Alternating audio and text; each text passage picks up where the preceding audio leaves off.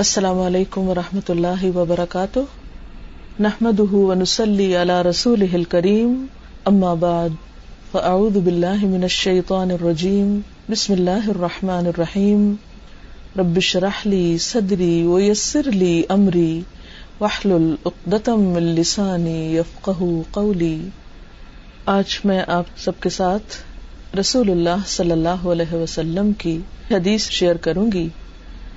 عن ابی ہریرہ قال قال رسول اللہ صلی اللہ علیہ وسلم، ان اللہ لا ينظر الى صورکم واموالکم ولكن ينظر الى قلوبکم واعمالکم۔ سیدنا ابی ہریرہ رضی اللہ تعالی عنہ سے روایت ہے کہ رسول اللہ صلی اللہ علیہ وسلم نے فرمایا، بے شک اللہ تعالیٰ تمہاری شکلیں اور تمہارے مال نہیں دیکھتا، بلکہ وہ تمہارے دلوں اور اعمال کو دیکھتا ہے۔ اللہ تعالیٰ کا بندوں کو دیکھنا کوئی معمولی چیز نہیں ہے، اور پھر اللہ تعالیٰ کی پسندیدہ چیزوں میں سے انسان کی صورت اور مال نہیں، کیونکہ ان دونوں چیزوں کا بنانے والا تو وہ خود ہے۔ وہ انسان سے کیا دیکھنا چاہتا ہے؟ اس کا دل، اور کون سا دل؟ قلب سلیم۔ اور پھر صرف دل ہی نہیں بلکہ انسان کے اچھے اعمال بھی۔ عام طور پر ہم اپنی شکل و صورت اور اپنے مالوں کو زیادہ سے زیادہ اچھا بنانے اور زیادہ سے زیادہ بڑھانے کی فکر میں رہتے ہیں۔ ہماری زندگی کا ایک بڑا حصہ، ایک بڑا وقت اپنی شکل و صورت کی فکر میں گزرتا ہے۔ مثلاً خاص طور پر خواتین چھوٹے چھوٹے داغ دھبے دور کرنے کے لیے بعض اوقات گھنٹوں اپنے آپ کو مشقت میں ڈالتی ہیں۔ بعض اوقات ہم اپنے میک اپ کے لیے اپنا ڈھیروں مال خرچ کر لیتے ہیں۔ بعض اوقات ایک چھوٹا سا بال ہمیں اپنے چہرے پر بہت بدنما نظر آتا ہے، لیکن ان ساری کوششوں کے باوجود ہم اللہ تعالیٰ کی نظر میں پسندیدہ نہیں ہو سکتے جب تک کہ ہمارا دل بھی خوبصورت نہ ہو اور ہمارے اعمال بھی خوبصورت نہ ہو۔ اسی طرح مال کمانے کی کوششوں میں بسا اوقات ہم اپنے سارے فرائض بھول جاتے ہیں اور ہم زیادہ سے زیادہ حاصل کرنے کی فکر کرتے رہتے ہیں، حتیٰ کہ دنیا سے رخصت ہونے کا وقت آ جاتا ہے، جیسا کہ قرآن پاک میں ایک جگہ آتا ہے، الہاکم التکاثر حتی زرتم المقابر، کہ غفلت میں ڈالے رکھا تم کو ایک دوسرے سے زیادہ حاصل کرنے یا کثرت کی طلب نے، یہاں تک کہ تم نے قبروں کی زیارت کر لی، یعنی دنیا سے رخصت ہو گئے۔ ایک انسان اگر دنیا کا سب سے امیر ترین انسان بن کے بھی مرے تو اللہ تعالیٰ کو اس کی کوئی پرواہ نہیں جب تک کہ اس کے دل اور عمل کی اصلاح نہ ہو۔ تو ہم سب کے لیے ضروری ہے کہ ہم پھر اپنے قلب کی اصلاح کی فکر کریں۔ یہاں پر لفظ قلوب استعمال ہوا ہے۔ اللہ تعالیٰ تمہارے دل کو دیکھتا ہے، اور دل ہی وہ چیز ہے جو انسان کو خود دیکھنے کی فرصت نہیں ہوتی۔ اللہ تعالیٰ کے علاوہ اگر کوئی کسی کے دل میں دیکھ سکتا تو وہ انسان کا اپنا ہی دل ہوتا ہے۔ لہذا اپنے دل کی اصلاح کی فکر جب تک ہم خود نہیں کرتے اور جب تک ہم اپنا علاج خود نہیں کرتے اور اس کے لیے خود محنت نہیں کرتے، اس وقت تک بات نہیں بنے گی۔ تو ہم سب کو اس پہلو کی طرف خاص طور پر توجہ دینے کی ضرورت ہے، کیونکہ دل ہی مرکز ہے ہمارے ارادوں کا، ہماری سوچوں کا، ہماری نیتوں کا۔ اور اگر ہماری کسی بھی کام میں نیت درست نہیں تو عمل خواہ بظاہر دیکھنے میں کتنا بھی خوشنما، کتنا بھی لوگوں کا من پسند، کتنا بھی بظاہر اچھا نظر آئے، لیکن وہ اچھا نہیں جب تک کہ وہ اللہ تعالیٰ کی نگاہ میں اچھا نہیں، اور اللہ تعالیٰ کی نگاہ میں وہی عمل قابل قبول ہے جس کے پیچھے اچھی نیت ہے، اچھا ارادہ ہے، اور نیت اور ارادوں کا تعلق پھر دل سے ہے۔ دل کی اصلاح میں سب سے پہلے تو ہمیں فکر یہ کرنی چاہیے کہ اس میں ہمارا دل ہر طرح کے شرک سے پاک ہو، کفر سے پاک ہو، منافقت سے پاک ہو۔ یہ تین بنیادی چیزیں ایسی ہیں جو دل کی بڑی بیماریاں آپ کہہ سکتے ہیں, اگر انسان دل میں اللہ کے علاوہ کسی اور کی محبت رکھتا ہے اور وہ محبت اللہ کی محبت پہ غالب آ جاتی ہے, اسی طرح اگر دل میں اللہ تعالیٰ سے بڑھ کر کسی اور کا خوف ہے, یا پھر انسان اپنے نیک اعمال کسی اور کو دکھانے کے لیے کرتا ہے, تو یہ تمام چیزیں شرک میں شمار ہوتی ہیں. عام طور پر ہم شرک کا معنی یہ سمجھتے ہیں کہ غیر اللہ کے لیے سجدہ کرنا یا غیر اللہ کے لیے نظر و نیاز کرنا یا اللہ تعالیٰ کے علاوہ کسی اور سے دعا مانگنا, لیکن شرک صرف یہیں پر ختم نہیں ہوتا. جب انسان کوئی بھی نیک کام اللہ تعالیٰ کے علاوہ کسی اور کی خوشنودی کے لیے بھی کرتا ہے تو پھر وہ بھی شرک کا ہی شکار ہوتا ہے. قرآن پاک میں اللہ تعالیٰ فرماتے ہیں, من کان یرجو لقاء ربہ فلیعمل عملا صالحا ولا یشرک بعبادۃ ربہ احدا, کہ جو شخص اللہ تعالیٰ سے ملاقات کا امیدوار ہو اسے چاہیے کہ اچھے کام کرے اور اپنے رب کی عبادت میں کسی ایک کو بھی شریک نہ کرے. یعنی عبادت سے مراد یہاں نماز, روزہ, حج, زکوٰۃ کے علاوہ باقی نیک اعمال بھی ہیں کہ جب انسان کوئی بھی اچھا کام کرے, خواہ وہ چھوٹا ہو یا بڑا, تو اس میں اس کے دل میں, اس کی نیت میں ہونا یہ چاہیے کہ میں اس کا صلہ اپنے رب سے چاہتا ہوں, مجھے اس کا اجر اپنے رب سے چاہیے اور میں اپنے رب ہی کی رضا کے لیے سب کچھ کر رہا ہوں. کیونکہ حقیقت یہ ہے کہ اللہ تعالیٰ ہی کا احسان ہم پر سب سے بڑھ کر ہے. کوئی بھی چیز نہ اس کے برابر ہے نہ اس جیسی ہے, لہذا کسی اور کا وہ حق ہم پر ہے ہی نہیں جو اللہ تعالیٰ کا ہے. لہذا شکر گزاری ہو یا پھر کسی بھی قسم کی نیکی کی کوئی نیت اور ارادہ اور کوشش ہو, وہ سب کی سب اللہ تعالیٰ ہی کے لیے خالص ہونی چاہیے. لیکن ایسا کرنا انسان کے لیے آسان نہیں ہے, یہ بے حد مشکل کام ہے اور اس کے لیے باقاعدہ انسان کو اپنی زندگی میں کچھ کاموں کی پلاننگ کرنا ہوگی, جب جا کر یہ مقصد حاصل ہو سکتا ہے. پھر اسی طرح شرک کے علاوہ جو چیزیں انسان کو نقصان دیتی ہیں وہ منافقت ہے, دل میں کچھ, زبان پر کچھ. اس معاملے میں انسان کو خود ہی اپنا محاسبہ کرنے کی ضرورت ہے کہ جو کچھ میں بول رہا ہوں کیا واقعی میرے دل میں بھی وہی ہے, یا دل میں کوئی اور ارادہ اور نیت ہے اور زبان سے کچھ اور ظاہر کیا جا رہا ہے. اسی طرح قول و فعل کے تضاد کے علاوہ انسان کے وعدے میں, انسان کی امانتوں میں, انسان کی گفتگو میں دو رخا پن, یہ تمام چیزیں پھر منافقت کی نشانیوں میں شمار ہو جاتی ہیں. یعنی امانت میں خیانت, وعدہ خلافی, جھوٹ, اور اسی طرح گفتگو میں, جھگڑے میں, گالی گلوچ وغیرہ, یہ تمام چیزیں. اسی طرح نماز وغیرہ کے لیے سستی کرنا, صدقہ خیرات دکھاوے کا کرنا, بنیادی طور پر سب منافقت کی علامتیں ہیں. اور منافقت دل کا روگ ہے, جیسے کہ سورۃ البقرہ میں اللہ تعالیٰ فرماتے ہیں, فی قلوبہم مرض فزادہم اللہ مرضا ولہم عذاب علیم بما کانوا یکذبون, کہ ان کے دلوں میں بیماری ہے. تو منافقت دل کی بیماری کا نام ہے, اور دل کی اس بیماری سے ہی انسان کے سٹینڈرڈز ڈبل ہو جاتے ہیں, اس کے عمل میں تضاد ہوتا ہے, اور پھر یہ عمل کا تضاد ہر چیز میں جھلکنے لگتا ہے. جو شخص اس بیماری پر خود قابو نہیں پاتا تو اللہ تعالیٰ بھی اس کو ڈھیل دیتا ہے اور اس انسان کی بیماری پھر بڑھتی چلی جاتی ہے. لہذا بے حد ضروری ہے کہ ہم اپنا محاسبہ خود کریں اور اپنے اندر سے نفاق کی آخری جڑ تک نکال پھینکیں, ورنہ پھر ایمان کو سخت خطرہ ہے. اسی طرح کفر ایک ایسی چیز ہے کہ جو انسان کے اندر تکبر اور اناد اور ہٹ دھرمی جیسی صفات کی نشاندہی کرتا ہے, اور کفر بھی دل کی بیماری ہے. انسان جب تکبر کا شکار ہوتا ہے, اپنے آپ کو بڑی چیز سمجھتا ہے, تو پھر اسے اللہ تعالیٰ کی باتیں, اللہ تعالیٰ کے احکامات ماننے میں دقت ہوتی ہے, اور ہر چیز میں کیوں اور کیسے اور حجت بازی بڑھتی چلی جاتی ہے. ایک سوال ہوتا ہے عمل کرنے کے لیے اور ایک سوال ہوتا ہے انکار کرنے کے لیے.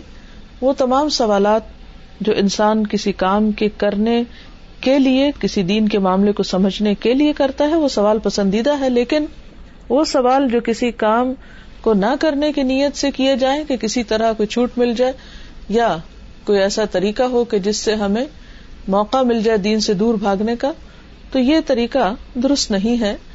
اور یہ سب کچھ ڈپینڈ کرتا ہے دل کی کیفیات پر, لہذا جب تک دل کی اصلاح نہ ہو اس وقت تک انسان صحیح معنوں میں مومن ہو نہیں سکتا، اور انسان کی بظاہر ظاہری دینداری محض ایک ڈھونگ ہو سکتی ہے، ایک تصنع ہو سکتی ہے، ایک لبادہ ہو سکتی ہے، ایک دکھاوا ہو سکتی ہے، لیکن اس میں روح نہیں ہو سکتی۔ اس کی مثال ایسے ہی ہے کہ جیسے آرٹیفیشل پھول ہوتے ہیں یا آرٹیفیشل پھل ہوتے ہیں، دیکھنے میں بہت خوبصورت نظر آتے ہیں اور بعض اوقات اصل سے بھی بہت قریب نظر آتے ہیں، لیکن ان آرٹیفیشل پھولوں میں نہ خوشبو ہوتی ہے، نہ ان کو چھو کر یا ان کے قریب جا کر ان سے کوئی فائدہ اٹھایا جا سکتا ہے، صرف محض دیکھنے کی حد تک وہ خوبصورت نظر آتے ہیں۔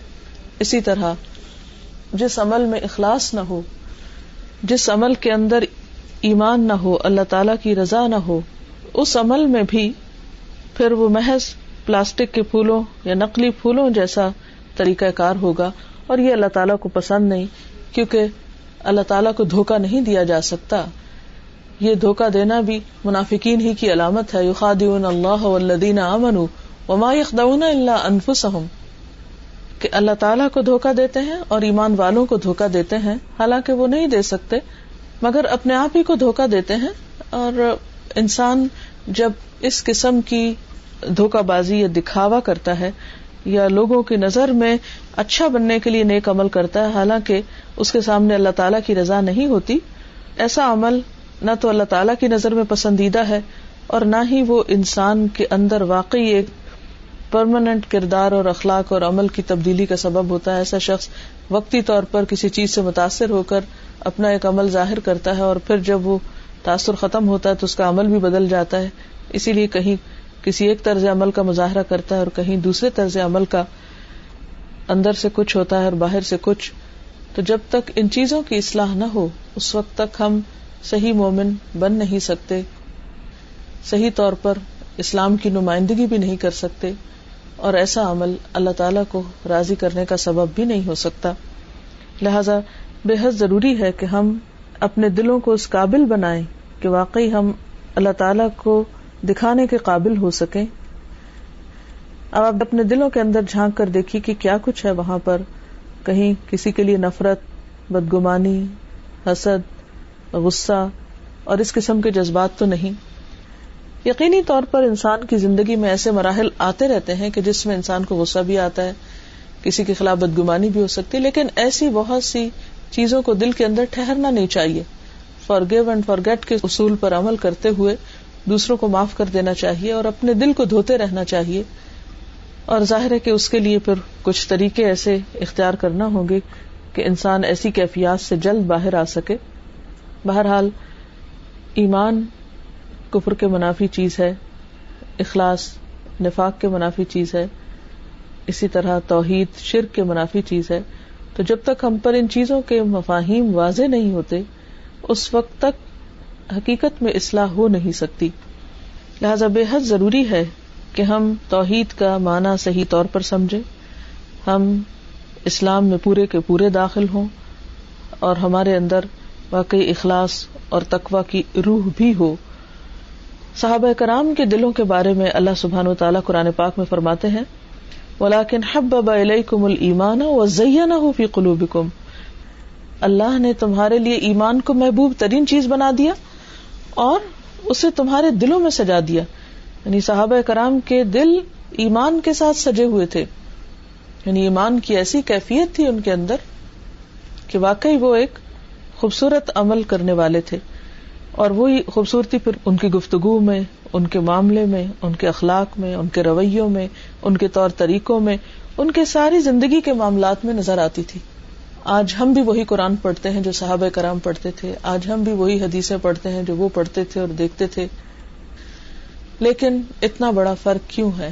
تو اصل فرق اس ایمان اور یقین کی کیفیت کا ہے اور اس سچائی کا ہے جو ان کے اندر پائی جاتی تھی، اور آج ہمارے اندر صرف لپ سروس ہے، صرف زبانی باتیں ہیں، زبانی دعوے ہیں، حقیقت میں عمل میں وہ چیزیں نہیں نظر آتی۔ لہذا جب قول اور فعل کا تضاد زیادہ ہو جاتا ہے، جب انسان کا دو رخا پن بڑھ جاتا ہے، تو پھر محض زبانی دعوے فائدہ نہیں دیتے، اس لیے اللہ تعالیٰ سے دعا بھی کرنی چاہیے اور ان طریقوں کو اختیار بھی کرنا چاہیے جو ہمیں واقعی مخلص مومن بنا سکیں اور اس قابل بنا سکیں کہ ہم اپنے دلوں اور اپنے اعمال کو لے کر جب اللہ تعالیٰ کے حضور حاضر ہوں تو واقعی اللہ تعالیٰ ہم سے راضی اور خوش ہو جائے، جیسے صحابہ کرام سے راضی ہوا تھا، رضی اللہ عنہم اور رضوا عنہ، کہ اللہ ان سے راضی ہو گیا اور وہ سب اللہ سے راضی ہو گئے۔ لہذا اس کیفیت کو پانے کے لیے ہمیں وہ کام کرنے ہوں گے جس سے اللہ تعالیٰ ہم سے راضی ہو۔ اس کے لیے کیا کرنا ہوگا؟ ہمیں صحیح علم اور صحیح کمپنی اختیار کرنی ہوگی۔ جب تک نالج کے سورسز درست نہ ہوں اور جب تک ماحول میں آپ کے اچھے دوست نہ ہوں، اس وقت تک آپ کے پاس اچھا بننے کے چانسز بہت کم ہیں۔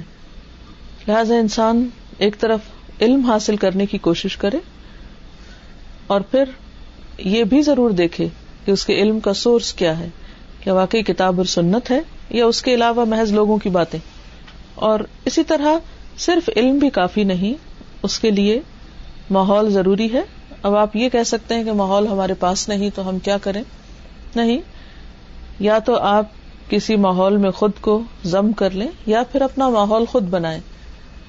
اس کو آپ ایک اور طریقے سے بھی دیکھ سکتے ہیں۔ فزیکلی بھی ہمارے دل کی صحت کا انحصار اس بات پر ہوتا ہے کہ ہماری ڈائٹ بھی بیلنس ہو، ہمارا ویٹ بھی مناسب ہو ہمارے ہائٹ وغیرہ کے اعتبار سے، اسی طرح ہمارا ماحول صاف ہو، اسموکنگ نہ ہو، پراپر ایکسرسائز ہو، اور پھر اسی طرح فریکوینٹ چیک اپ بھی ہوتا رہے، ایک سرٹن ایج کو پہنچ کر ہم سٹریس سے آزاد ہوں۔ تو اسی طرح دل کی روحانی صحت کے لیے بھی بے حد ضروری ہے کہ ہم صحیح مقدار میں علم حاصل کرنے والے ہوں، جسے صحیح خوراک چاہیے، جسم کو بیلنسڈ ڈائٹ چاہیے، اسی طرح ایک بیلنسڈ علم بھی چاہیے، ایک متوازن قسم کی سوچ چاہیے ہمیں۔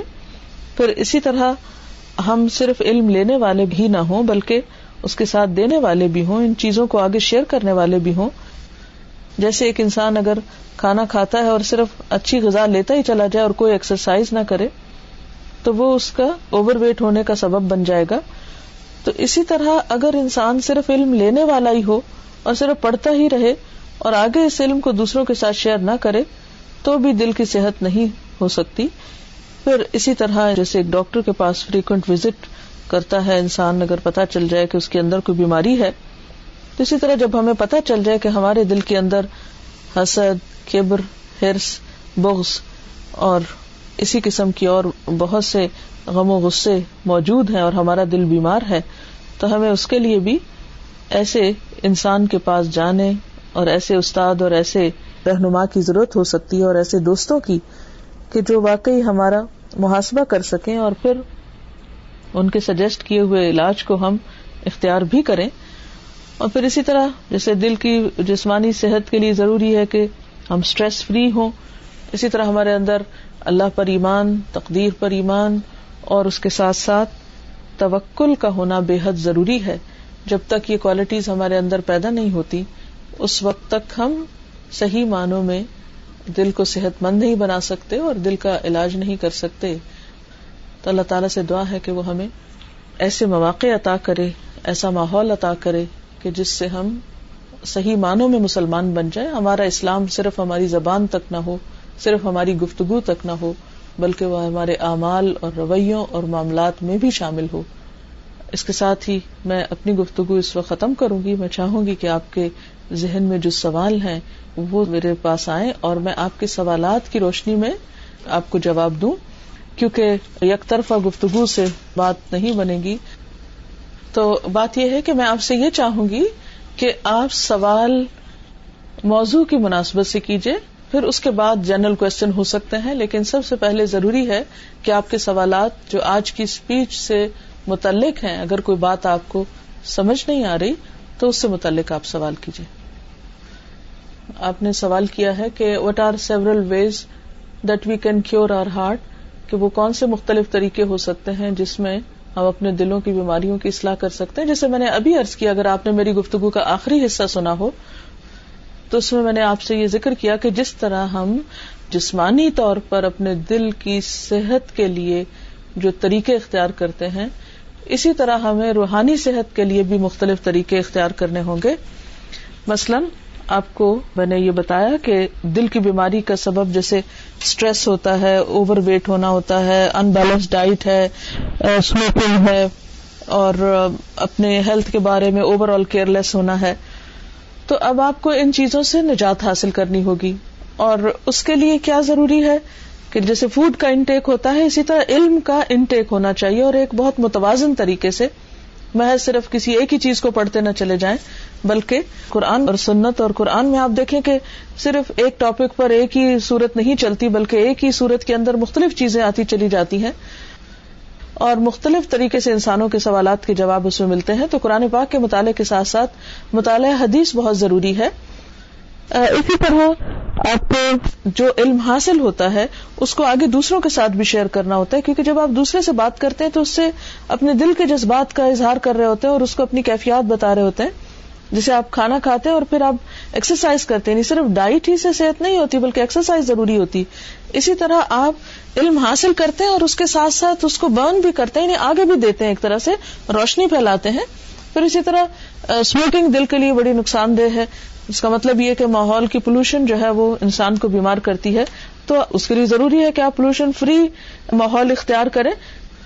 تو دل کی صحت کے لیے بھی ضروری ہے کہ جو ماحول ہے آس پاس کا وہ اچھا ہو.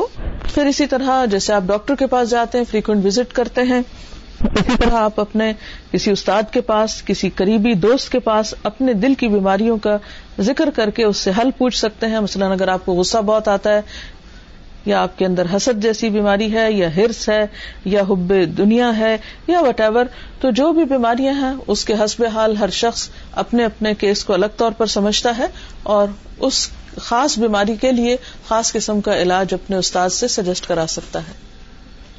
جی اب آپ سوال پوچھ لیجئے. کہ ایک عام انسان کے لیے بعض اوقات یہ ڈسکریمنیٹ کرنا مشکل ہوتا ہے کہ وہ کیا پڑھ رہا ہے اور کیا نہیں پڑھ رہا, لیکن اگر آپ بنیادی طور پر قرآن پاک کے ساتھ ایک تعلق رکھتے ہیں, اور مثلاً اگر آپ اس کا لفظی ترجمہ سیکھ رہے ہیں یا آپ اس کے ٹرانسلیشن کو بار بار پڑھتے ہیں, تو آپ کے اپنے اندر ایک میزان قائم ہو جاتا ہے. پھر اسی طرح جب دوسری چیزیں آپ پڑھتے ہیں تو آپ ایک فلٹریشن کے اصول پر عمل کرتے ہوئے بہت سی چیزوں کو فلٹر کر لیتے ہیں. اور فلٹریشن میں آپ دیکھیے کہ اللہ تعالیٰ نے ہمارے جسم میں بھی مختلف طرح کے فلٹریشن کے سسٹم رکھے ہوئے ہیں, ہمارے ناک, ہمارے کان, ہماری آنکھوں کے لیے, ان کی حفاظت کے لیے. تو اسی طرح ہمارے دل اور دماغ کی حفاظت کے لیے بھی فلٹریشن کا عمل جو ہے وہ ضروری ہے, اور اس کے لیے آپ کے اپنے اندر ایک فرقان ہونا چاہیے. دوسرا یہ کہ بیرونی ذرائع میں بھی ایسی کتابیں اور ایسی چیزیں موجود ہیں جو انسان کو اگر علم حاصل کرتا رہے تو ایک وقت آتا ہے کہ وہ خود بھی اس کو سمجھنے لگتا ہے. عموماً مشکل اس وقت ہوتی ہے جب ہم بالکل کچھ پڑھتے نہیں ہیں اور بس پھر جو ہاتھ لگے اسے دیکھنے لگتے ہیں. تو علماء نے اس پہ بہت محنت کی ہے, صحیح اور ضعیف کو الگ الگ نکال کے رکھا ہے, اور ایسے اسکالرز اور ایسی سورسز موجود ہیں کہ جو آپ کو اس کے بارے میں بتا بھی سکتے ہیں. ڈھونڈنے سے سب چیزیں مل سکتی. اگر آپ نے شروع سے لیکچر سنا ہو تو میرا خیال ہے کہ سب سے پہلے میں نے جو سند پڑھی ہے عربی میں اور پھر اردو میں, دونوں میں میں نے رسول اللہ صلی اللہ علیہ وسلم کا نام لیا ہے. اور جہاں بھی آپ کی کوئی بات ہوتی ہے یا حدیث کوٹ ہوتی ہے وہاں آپ کا نام لیا جاتا ہے. اور اس وقت بھی میں نے, اتفاق کی بات ہے کہ آج درس قرآن دینے کی بجائے درس حدیث دیا ہے, اور صرف آپ کا نام ہی نہیں لیا بلکہ آپ کے کلام کو بھی آپ کے سامنے رکھا ہے, اور حدیث ہی کا درس دیا ہے. تو حدیث کا درس رسول اللہ صلی اللہ علیہ وسلم کا نام لیے بغیر اور آپ پر درود پڑے بغیر کیسے ہو سکتا ہے؟ آپ خود ہی سوچیے اس بات کو. آپ نے سوال کیا تھا کہ آپ اپنے ہسبینڈ کو کس طرح اس راستے پر لا سکتے ہیں. بات یہ کہ آپ خود کیسے اس راستے پر آئی ہیں؟ جس راستے سے آپ خود آئی ہیں اسی راستے کو آپ انہیں بھی دکھا دیجئے, تو انشاءاللہ تعالیٰ ان کے لیے بھی آسان ہو جائے گا. جی میرا سوال یہ ہے کہ بعض دفعہ کوئی بڑا آپ کی فیملی کا ممبر یا آپ کے ماں باپ یا بہن بھائی میں سے, مطلب کسی کی بات آپ کو بری لگ جاتی ہے, کوئی بات ہو جاتی ہے, اور آپ لحاظ میں تو شکایت بھی نہیں کر پاتے نہ دل صاف کر پاتے ہیں, تو اس صورت میں آپ اپنا دل کیسے صاف کریں گے؟ آپ کی بات درست ہے کہ بعض اوقات انسان کسی ایسے شخص سے ہرٹ ہو جاتا ہے جس کو بتا بھی نہیں سکتا، اور پھر وہ دل ہی دل میں غصہ رکھتا ہے اور مشکل ہوتی ہے اس کو اپنی اصلاح کرنے میں. تو بات یہ ہے کہ اگر آپ دوسرے انسان کی صرف پھر برائی کو ہی یاد نہ رکھے، اس کی کسی اچھائی کو یاد کر لیں تو انشاءاللہ وہ غصہ کم ہوگا. دوسرا یہ ہے کہ اپنے بارے میں سوچیں کہ ہم سے بھی تو غلطیاں ہو جاتی ہیں، معلوم نہیں ہم نے کتنے لوگوں کو ہرٹ کیا ہوگا، کتنے لوگوں کو تکلیف دی ہوگی. تو اس لیے ہم دوسروں کو اگر معاف کرنا سیکھ لیں تو ہمارا اپنا بھلا ہے اور اسی میں ہماری خیر ہے، کیونکہ ہم جتنا بھی اپنے دل میں نفرت رکھیں گے تو خود ہی کو نقصان پہنچائیں گے. اس سے ہمارے اپنے دل کے بیمار پڑنے کے نہ صرف ایک اسپرچولی بلکہ جسمانی طور پر بھی سٹریس اور غم غصہ جو ہے انسان کے لیے ہلاکت خیز ہے اور انسان کو نقصان دینے والا ہے. کیا لیڈی کو جمعہ میں فرض سے پہلے اور بعد فور سنت ادا کرنا چاہیے؟ دیکھیں جمعہ کے احکام لیڈیز اور مردوں کے لیے فرق نہیں ہے. اگر خواتین جمعہ پڑھنے کے لیے جاتی ہیں تو وہ وہی طریقہ اختیار کریں گی جو مردوں کے لیے ہوتا ہے. Next question. Does a physically weak heart has any link with spiritual here? Uh, ان کا سوال یہ ہے کہ کیا فزیکلی ویک ہارٹ جو ہے وہ اسپرچولی ویک ہونے سے کوئی تعلق رکھتا نہیں. ضروری نہیں ہے، ایک شخص ہو سکتا ہے جسمانی طور پر اس کا دل بیمار ہو لیکن روحانی طور پر وہ اسٹرانگ ہو، لیکن عموماً یہ ہوتا ہے کہ جب ہم روحانی طور پر بیمار ہوتے ہیں تو جسمانی طور پر بھی ہمارا دل بیمار ہوتا ہے، لیکن بعض اوقات اس کی وجہ کچھ اور بھی ہو سکتی ہے، اس لیے کوئی ضروری قاعدہ نہیں ہے. Can we read tahajjud and fajr salah loud? Please comment. اس میں آپ دیکھیے کہ اگر آپ اپنے اون پر ہیں تہجد کی نماز میں تو آپ اتنا اونچا پڑھیے کہ جس سے آپ خود ہی سنیں، گھر والوں کی نیند ڈسٹرب نہ ہو. اور فرض نماز کو بھی بہت لاؤڈلی نہیں پڑھیں، بس آپ کے اپنے کان سنیں، اور بالکل ایسا بھی نہیں پڑھیں کہ دل میں ہی آپ منہ بند کر کے پڑھتے رہیں. ہلکا ہلکا آپ کے اپنے کانوں کو سننا چاہیے، اور اگر نہیں بھی تو کم از کم محسوس ہونا چاہیے آپ کو کہ آپ واقعی کچھ پڑھ رہے ہیں. Can you expand on smoking being haram, since some people say it's okay and it's not that haram? اصل بات یہ ہے کہ صرف حلال اور حرام ہی کی بات نہیں. قرآن پاک میں اللہ تعالیٰ فرماتے ہیں کہ پاکیزہ چیزیں کھاؤ، کلو من طیبات ما رزقناکم. تو انسان کے لیے ضروری ہے کہ وہ طیب اور پاک چیز اختیار کرے جو بھی وہ اپنے اندر لے جا رہا ہے. تب ظاہر ہے کہ دھواں جو ہے وہ طیب تو نہیں ہے، یعنی طیب سے مراد یہ ہے کہ کوئی خوشگوار چیز تو نہیں ہے، کوئی عمدہ چیز تو نہیں ہے. آپ کو معلوم ہے کہ جب ہمارے ہارٹ سے گندا خون ہمارے لنگز میں جاتا ہے تو وہاں پر آکسیجن اس کو صاف کرتی ہے، اور ہم کاربن ڈائی آکسائڈ باہر نکالتے ہیں، اور ہم ظلم کیا ڈھاتے ہیں اپنے اوپر کہ ہم سموکنگ کر کے دھوئیں کو اپنے لنگز میں لے جاتے ہیں. جہاں ہارٹ کلین ہو رہا ہوتا ہے وہ کلین ہونے کی بجائے اور میلا ہو جاتا ہے، اور جب ہمارے جسم میں میلا خون دوڑتا ہے تو آپ خود سوچیے کہ پھر ہماری صحت کا کیا عالم ہوگا. تو اپنے آپ کو خود اپنے ہاتھوں سے نقصان نہیں دینا چاہیے، اور ایسی چیزوں سے پرہیز کرنا چاہیے جس میں ہمارے مال کا بھی نقصان ہے اور ہماری صحت کا بھی نقصان ہے. ہم بعض اوقات اسموکنگ کر کے اپنے بہت سے عزیزوں کے حقوق مار رہے ہوتے ہیں، اپنے بچوں کے حقوق بعض اوقات غصب کر رہے ہوتے ہیں، کیونکہ ایسی عادات بعض اوقات انسان کو صرف تھوڑے پر نہیں پھر آگے آگے اس پر لے جاتی ہیں. میں کوئی مفتی نہیں ہوں کہ میں آپ کو اس کے حلال حرام ہونے کا فتویٰ دوں، لیکن یہ بات پورے وثوق سے کہتی ہوں کہ اس میں کوئی خیر نہیں ہے. یعنی اس کا حساب کیا دیں گے آپ کے، محض آپ نے اپنے مال کو جلا کے اس کا دھواں اپنے اندر ڈال لیا، اس میں کوئی بھلائی کی چیز نظر نہیں آتی کسی بھی اعتبار سے. اگلا سوال ہے، لیڈیز پر جمعہ فرض نہیں ہے، ان کو ظہر پڑھنی چاہیے؟ جی ہاں، ظہر کی نماز فرض ہے، جمعہ تو فرض نہیں ہے لیکن ظہر کی نماز فرض ہے. ہاں اگر آپ کسی مسجد میں ہیں اور جمعہ کی نماز ہو رہی ہے تو آپ وہاں ظہر پڑھنے کی بجائے اگر جمعے میں شریک ہو جائیں تو بہت اچھا ہے. آج کل بھی آپ نے دیکھا ہوگا کہ مسجد نبوی میں اور حرم پاک میں خواتین جمعے کی نماز ذوق و شوق سے پڑھنے کے لیے جاتی ہیں. تو اگر کوئی خاتون پڑھنے کے لیے جانا چاہے تو اس کو روکنا نہیں چاہیے، اور خاص طور پر ایسے ممالک میں جہاں پر عموماً عبادت کے مواقع اور اذان سننے کے اور خطبہ اور تعلیم کے بہت کم ہیں. تو جمعہ کا دن ایسا ہے کہ جس میں آپ اگر کہیں خاص درس نہیں بھی ہو رہا تو جمعہ کی نماز میں شریک ہو کر آپ دونوں طرح سے عبادت اور تعلیم کا فائدہ اٹھا سکتے ہیں. اگلا سوال ہے، ہر جگہ ہر کوئی سود دیتا ہے یا لیتا ہے، جبکہ قرآن میں لائک یہ حرام ہے، تو اسلامی ملک میں کیوں اس پر نہیں سوچا جاتا؟ بہت کچھ سوچا جاتا ہے اور الحمدللہ اس میں کافی پروگرس بھی ہو رہی ہے، لیکن ظاہر ہے کہ اس میں وقت لگے گا. لیکن یہ کہنا کہ سوچا کیوں نہیں جاتا یہ درست نہیں ہے، سوچا جا رہا ہے. دوسرا سوال ہے some people talk about imams and following an امام فار فک از دیٹ ٹرو؟ اس میں ٹرو اور فالس کی تو بات نہیں ہے. اس میں یہ ہے کہ مختلف طریقے ہیں جو جس ماحول میں ہے اور اس کو اس کے آس پاس جس طرح کے علماء ہیں وہ عام شخص کو اسی طرح گائیڈ کریں گے. ایک عام انسان کے لیے تو وہی طریقہ ہوگا جس پر کوئی دینی عالم یا رہنما اس کو گائیڈ کرے گا, لیکن علماء کے لیے ضروری ہے کہ بہرحال وہ تحقیق سے کام لیں اور محض صرف ایک ہی چیز کو پابندی نہیں کریں. کیا عورت کسی غیر مرد کی آواز سن سکتی ہے؟ عورت کسی غیر مرد کی آواز سن سکتی ہے؟ میرا خیال ہے کہ اس میں حرج کی کیا بات ہے. آپ ٹیلی فون سنتے ہیں, آپ نیوز سنتے ہیں, ٹیلی ویژن سنتے ہیں, تو اس میں سب آوازیں تو سن رہے ہوتے ہیں.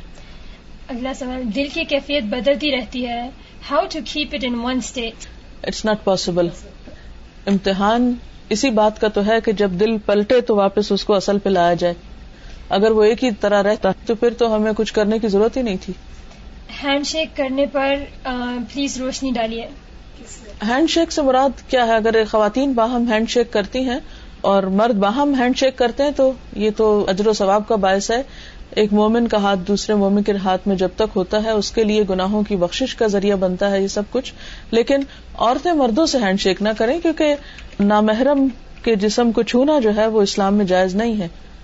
فرض نماز کے بعد ہاتھ اٹھا کر دعا مانگنا سنت سے ثابت ہے؟ مجھے اس کا علم نہیں ہے. اور دعا مانگنے میں ہاتھ اٹھانے میں حرج کیا ہے؟ اگلا سوال ہے, السلام علیکم, I have a question about black magic. Lately different weird things have happened to me and my family and some people say that it's due to black magic. What can I do about it and how do I know it is black magic? And what if I know who is doing it on me and my family? What should I do? اب دیکھیے کہ magic تو پورا ایک chapter ہے اور اس وقت اس مختصر سے وقت میں میں ان سب سوالوں کو جواب نہیں دے سکتی. ایک لیکچر ہے میرا اس پر, جادو حقیقت اور علاج, اس کو آپ سن سکتے ہیں اگر آپ آس پاس سے کہیں سے کیسٹ حاصل کر سکیں, نہیں تو الہدا پی کے ڈاٹ کام ویب سائٹ ہے وہاں سے آپ ڈاؤن لوڈ کر سکتے ہیں. وہاں پر لیکچر موجود ہے, آپ اس کو سن لیجئے اور اس میں آپ کو انشاءاللہ ان سوالوں کے جواب مل جائیں گے. um, اگلا سوال ہے um, تعویذ کے بارے میں کیا حکم ہے؟ کیا بلیک تھریڈ وتھ تعویذ around the neck is allowed? نہیں, ایسی چیزیں سنت سے ثابت نہیں ہے. تعویذ کا لفظی معنی ہوتا ہے اللہ تعالیٰ کی پناہ لینا, اور نبی صلی اللہ علیہ وسلم کا طریقہ کیا تھا کہ آپ نے ہمیں دعائیں سکھائیں, اور ان دعاؤں میں خاص طور پر جب معوذتین نازل ہوئی تو آپ نے باقی دعائیں بھی چھوڑ دیں اور معوذتین کثرت سے پڑھتے تھے صبح و شام تین تین بار. قل اعوذ برب الفلق, قل اعوذ برب الناس, ہر نماز کے بعد قل اعوذ برب الفلق اور قل اعوذ برب الناس. اور اسی طرح جب بھی آپ ایسی کوئی چیز محسوس کریں ڈر خوف کی تو آیت الکرسی اور اللہ کا ذکر کریں تو انشاءاللہ العزیز وہ کسی بھی دھاگے کے لٹکانے سے بدرجہ بہتر ہے. What is the best dua for our parents that are alive and our parents that have passed away? اللہ تعالیٰ نے خود قرآن پاک میں سکھائی ہے, رب ارحمہما کما ربیانی صغیرا, رب اے میرے رب, ارحمہما تو ان دونوں پر رحمت فرما, کما جیسا کہ, ربیانی ان دونوں نے میری پرورش کی, صغیرہ چھوٹے ہوتے وقت, یعنی والدین نے جس طرح میرے بچپن میں لک آفٹر کیا مجھے اور کیئر کی میری اور جس طرح براٹ اپ کیا اور محنت کی اس میں, تو یا اللہ ان کی ان کوششوں کا انہیں بہترین صلاح دے اور اس کے بدلے ان پر اپنی رحمت فرما. تو رحمت کی دعا بہترین دعاؤں میں سے ہے, خواہ کوئی زندہ ہو یا فوت ہو چکا ہو. What are the best duas for memorizing Quranic ayat? رب شرح لی صدری ویسر لی امری, یہ دعا. Can you describe the importance of tafsir? تفسیر کا لفظی معنی ہوتا ہے کھولنا, یعنی قرآن پاک کا مفہوم واضح کرنا. تو اس میں آپ دیکھیے کہ بعض اوقات جب ہم قرآن پاک کو صرف عربی میں پڑھتے ہیں تو بہت سی باتیں ہمیں سمجھ میں نہیں آتی, تو اس صورت میں ہمیں تفسیر کی ضرورت پڑتی ہے. اور اس میں بھی یہ ہے کہ قرآن پاک خود قرآن پاک کی تفسیر کرتا ہے, حدیث سے قرآن پاک کی تفسیر ہوتی ہے, اور اسی طرح اقوال صحابہ وغیرہ سے. جی, اگلا سوال ہے کہ جب کوئی فوت ہو جاتا ہے تو کیا ہم ان کی تصویر یا مووی دیکھ سکتے ہیں؟ ضرورت کیا ہے اس کی؟ جب وہ فوت ہو گیا تو بس چلا گیا, لیکن اگر کوئی چیز موجود ہے اور آپ کے سامنے آ گئی اور آپ آنکھیں نہیں بند کریں دیکھ لیں. لیکن ایسی چیزوں سے وقت ہی ضائع ہوتا ہے, انسان سارا وقت ماضی کی سوچوں میں رہے, مرنے والوں کی تصویریں دیکھتا رہے اور ان کی مووی تو یہ ہم کس شغل میں مبتلا ہیں؟ ہماری زندگی کا وقت اتنا تھوڑا ہے اور ہمیں اپنے لیے عمل کرنے کے لیے بہت کچھ ابھی کرنا ہے. ہم افورڈ نہیں کر سکتے کہ ہم اس طرح کے کاموں میں اپنے وقت کو ضائع کریں. اچھا یہ ہینڈ شیک پہ دوبارہ کہہ رہی ہیں کہ no my question is handshake. I have heard recently in a conference that handshake with Muslim main is not allowed but handshaking with non Muslim. One lady she said that there is a فتوا that you can shake it because they do not know about the religion and they take it as their insult. اس کی دلیل کیا ہے؟ میرے پاس تو اس کی کوئی دلیل نہیں کہ نبی صلی اللہ علیہ وسلم نے کبھی کسی نان مسلم عورت سے ہاتھ ملایا ہو یا صحابہ کرام کے طریقے سے پتہ چلتا ہو. اس لیے میرا خیال ہے کہ ہمیں دین کے معاملے میں کوئی بھی بات اگر کرنا ہو تو وہ محض عقل کی بنیاد پر نہیں، قرآن و سنت کی بنیاد پر ہی اس کو دیکھنا ہوگا. آپ کی آواز کوئی غیر مرد سن سکتا ہے، میننگ کیا یہ جائز ہے؟ اگر آپ خاتون ہیں تو میں آپ سے پوچھوں گی کہ کیا آپ کی آواز کو غیر مرد سن سکتا ہے؟ کیا آپ نے کبھی ٹیلی فون پر یا کبھی بازار میں شاپنگ کرتے وقت کسی مرد سے بات کی ہے؟ اگر عام دنیا کی گفتگو کرنے میں مرد آواز سن سکتا ہے تو کیا دین کی بات کرتے ہوئے آواز نہیں سنی جا سکتی یا نہیں سننی چاہیے؟ Can we do سجدہ تلاوت at sunrise, sunset یا پھر زوال time? سجدہ تلاوت تو کسی وقت بھی کیا جا سکتا ہے، نوافل پڑھنے سے منع کیا گیا. It says that call Allah with his names. Can we call him with the names of Khuda or God? Um, because these are not included in the ninety-nine names of Allah. بنیادی طور پر اس سے مراد کیا ہے؟ خدا بول کے آپ مانا کیا لیتے ہیں یا گاڈ بول کے آپ کیا آپ کے ذہن میں ہوتا ہے؟ آپ کی نیت پر ڈیپینڈ کرتا ہے کہ آپ کس کے لیے لفظ استعمال کر رہے ہیں. ننانوے نیمز میں تو اور بھی اللہ تعالیٰ کے بہت سے نام نہیں ہیں. I live in an isolated place in Canada. How can I improve my spiritual self? اب تو کمیونیکیشن کے ذرائع اتنے زیادہ ہیں، آپ ٹیلی فون پر اپنی اور بہنوں سے رابطہ رکھ سکتی ہیں ود ان کینیڈا یا اور جگہوں پر بھی، اور اس طرح کا سلسلہ ہو سکتا ہے. اور اس کے ساتھ ساتھ آپ اچھی سائٹس پہ جا کے قرآن پاک کی تجوید سیکھیے، قرآن پاک کو بہتر بنائیے، تفسیر پڑھیے اور بہت سے کام جو آپ اچھے کر سکتے ہیں، تو انشاءاللہ وقت گزرنے کا پتہ ہی نہیں چلے گا آپ کو. سبحانک اللہم و بحمدک نشہد ان لا الہ الا انت نستغفرک و نتوب الیک. السلام علیکم و رحمۃ اللہ وبرکاتہ.